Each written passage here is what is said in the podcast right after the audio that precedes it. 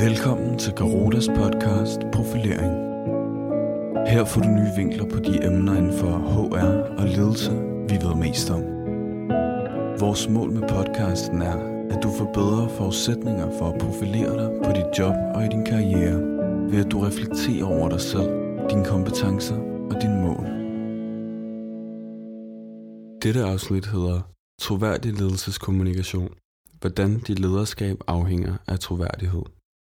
For næsten 2.400 år siden opdelte Aristoteles kunsten at overbevise i tre appelformer. Han kaldte dem for ethos, logos og pathos. Kort fortalt handler ethos om din troværdighed og måden du fremstiller dig selv på.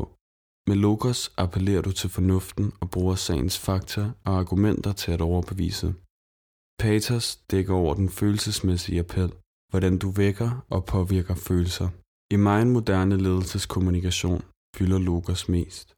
Lederen vil gerne have fuldstændig styr på den rationelle logik, når han præsenterer organisationens nye strategi og skal argumentere for, hvorfor medarbejdergruppen skal implementere strategien i deres hverdag. Det samme gør sig gældende, når han præsenterer årsregnskabet og skal forklare, hvorfor resultater ser ud, som det gør. På overfladen giver det da også god mening for lederen at foretrække den logiske rationel kommunikationsform på bekostning af den mere personborgne eller følelsesmæssige. Lederen betragter det måske som uprofessionelt at vise følelser og som selvcentreret at snakke om sig selv og bruger i stedet logos til at fremstå vidende, kompetent og strategisk funderet. Ulempen er, at han kan risikere at virke distanceret, følelseskold og uden passion. Skal vi tro Aristoteles, ligger den stærkeste overbevisningskraft heller ikke nødvendigvis i logosappellen, men i etosappellen, hos talerens person. Denne påstand støtter Linda Greve og Sten Hildebrand i bogen Forandrende ledelseskommunikation, hvor de skriver, at ethos er lederens vigtigste appelform.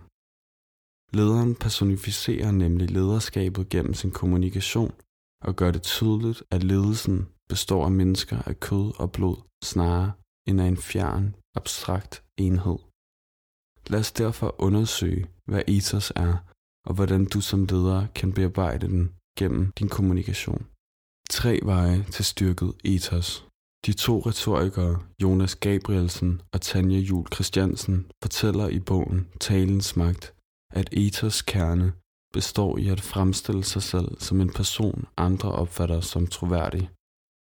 Din ethos ligger nemlig i andres opfattelse af dig. Så når du forsøger at styrke din ethos, kan det fx være medarbejdernes, bestyrelsens eller aktionærernes opfattelse af dig, som du skal bearbejde.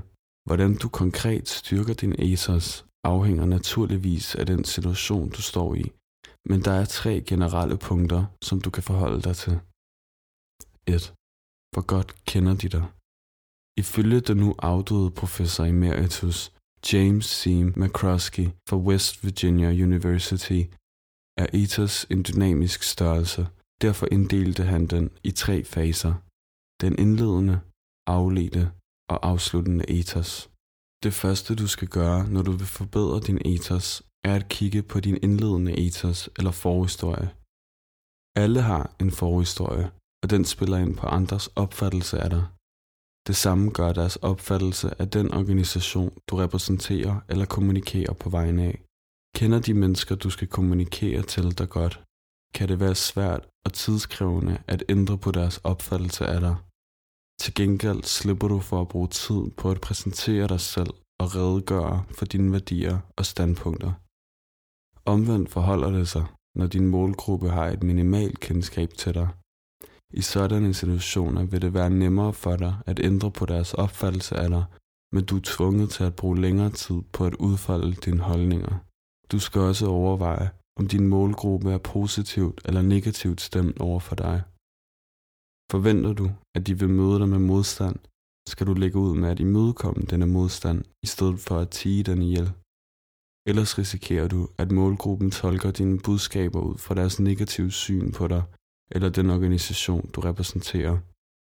Det gør du ved at tage udgangspunkt i værdier, du deler med din målgruppe, og derfra udfolde dine holdninger og forsøge at overbevise om, hvorfor målgruppens negative syn på dig eller din organisation burde være anderledes. Disse indledende overvejelser om målgruppens kendskab og holdning til dig skal du også gøre på organisatorisk plan. I nogle situationer kan din organisation nemlig have lige så stor indflydelse på den troværdighed, din målgruppe møder dine budskaber med, som din person har. 2. Direkte og indirekte etosappel. Efter du har kortlagt din forhistorie og vurderet i hvilket omfang den virksomhed, du repræsenterer, spiller ind på din ethos, skal du arbejde med din afledte ethos. Det gør du dels gennem direkte og indirekte ethosappel, dels ved at dosere etosstyderne, som jeg uddyber under punkt 3. Den indirekte etosappel dækker ifølge Jonas Gabrielsen og Tanja Jul Christiansen over de indirekte informationer eller referencer, som viser, hvem du er. Ligegyldigt hvad du gør eller siger, vil det altid sende signaler om dig. Disse signaler spiller ind på, hvor troværdige andre opfatter dig. Så selv hvis du ønsker at fremstå faglig og nøgtern ved at holde dig til logos appelformen, vil det stadig sige noget om, hvem du er og hvordan du ser på dem, du kommunikerer med. Den indirekte ethersappel er svær at lokalisere, men indgår for eksempel i din valg af argumenter, dit sprog, din struktur og dine eksempler. Omvendt forholder det sig med den direkte ethersappel, som er eksplicite referencer til, hvem du er, din viden, din baggrund og dine oplevelser. Et eksempel kunne være, at du bruger fortællinger fra dit eget liv til at illustrere, hvorfor værdierne i den virksomhed, du leder, stemmer overens med dine egne, og opfordrer dine medarbejdere til at komme med tilsvarende fortællinger fra deres liv. På den måde kan I få liv i de ofte livløse værdier, der står i strategien eller hænger på væggen. I sin berømte tale på Stanford University bruger Steve Jobs fortællinger misundelsesværdigt godt til dette formål.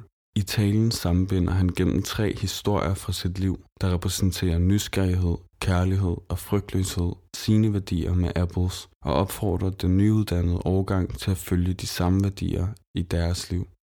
3. De tre etosstøder.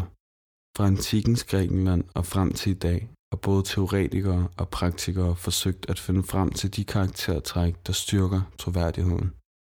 Stort set alle disse forsøg tager udgangspunkt i Aristoteles oprindelige opdeling af ethos i de tre dyder, Phoronesis, Arete og Eunoia. Phoronesis handler om at fremstå vidne i forhold til det emne, du kommunikerer, og altså ikke om at fremstå vidne generelt set. Fokuserer du på phoronesis i din kommunikation, skal din adkomst til at udtale dig om emnet være tydelig. Det kan den dels blive gennem direkte etosappel ved at fremhæve din erfaring og uddannelse, samt gennem historier fra din karriere. Dels gennem indirekte etosappel, hvor du viser, at du mister relevante farver og er en del af samme diskursfællesskab som din målgruppe. I parentes bemærket har foronisis en spændende sammenhæng med ledelse, fordi mange specialister bliver forfremmet til ledere ud fra resonemanget om, at når du er den dygtigste til dit job, må du også være den mest egnede leder. Men sådan forholder det sig ikke nødvendigvis, og mange specialister mistrives i lederstillinger, fordi de har svært ved at frelægge sig detaljerne fra deres tidligere job, hvor de høstede anerkendelse. Desuden kan de have en tendens til at frustrere deres medarbejdere, fordi de stiller for høje kvalitetskrav og kan finde på at gå ind og overtage medarbejdernes projekter for at sikre niveauet. Så selvom man generelt set er den mest begavede, behøver man ikke at være det inden for et bestemt område, som for eksempel ledelse. Arete betyder moral og dækker over, om modtagerne opfatter dig som sympatisk. Arete handler både om dit motiv for at kommunikere og om dine værdier i det hele taget, samt hvordan du prioriterer dem. For det gør selvfølgelig en forskel, hvilke værdier du fremhæver og hvordan du prioriterer dem. Som leder bliver Arete relevant, når du på ærlig og troværdig vis kan anskueliggøre, hvordan dine værdier stemmer overens med medarbejdernes, eller hvordan din virksomheds værdier stemmer overens med lokalsamfundets. På den måde kan du skabe et værdifællesskab, der kan hæve medarbejdernes motivation ved at give dem en større mening med at gå på arbejde. Fortællinger og velvalgte værdiladede ord er gode kilder til at anskueliggøre dine værdier.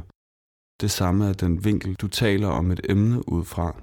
Snakker du eksempelvis om CSR ud fra et miljø, ansvarligheds- eller økonomisk perspektiv, så afslører det en del om dine værdier.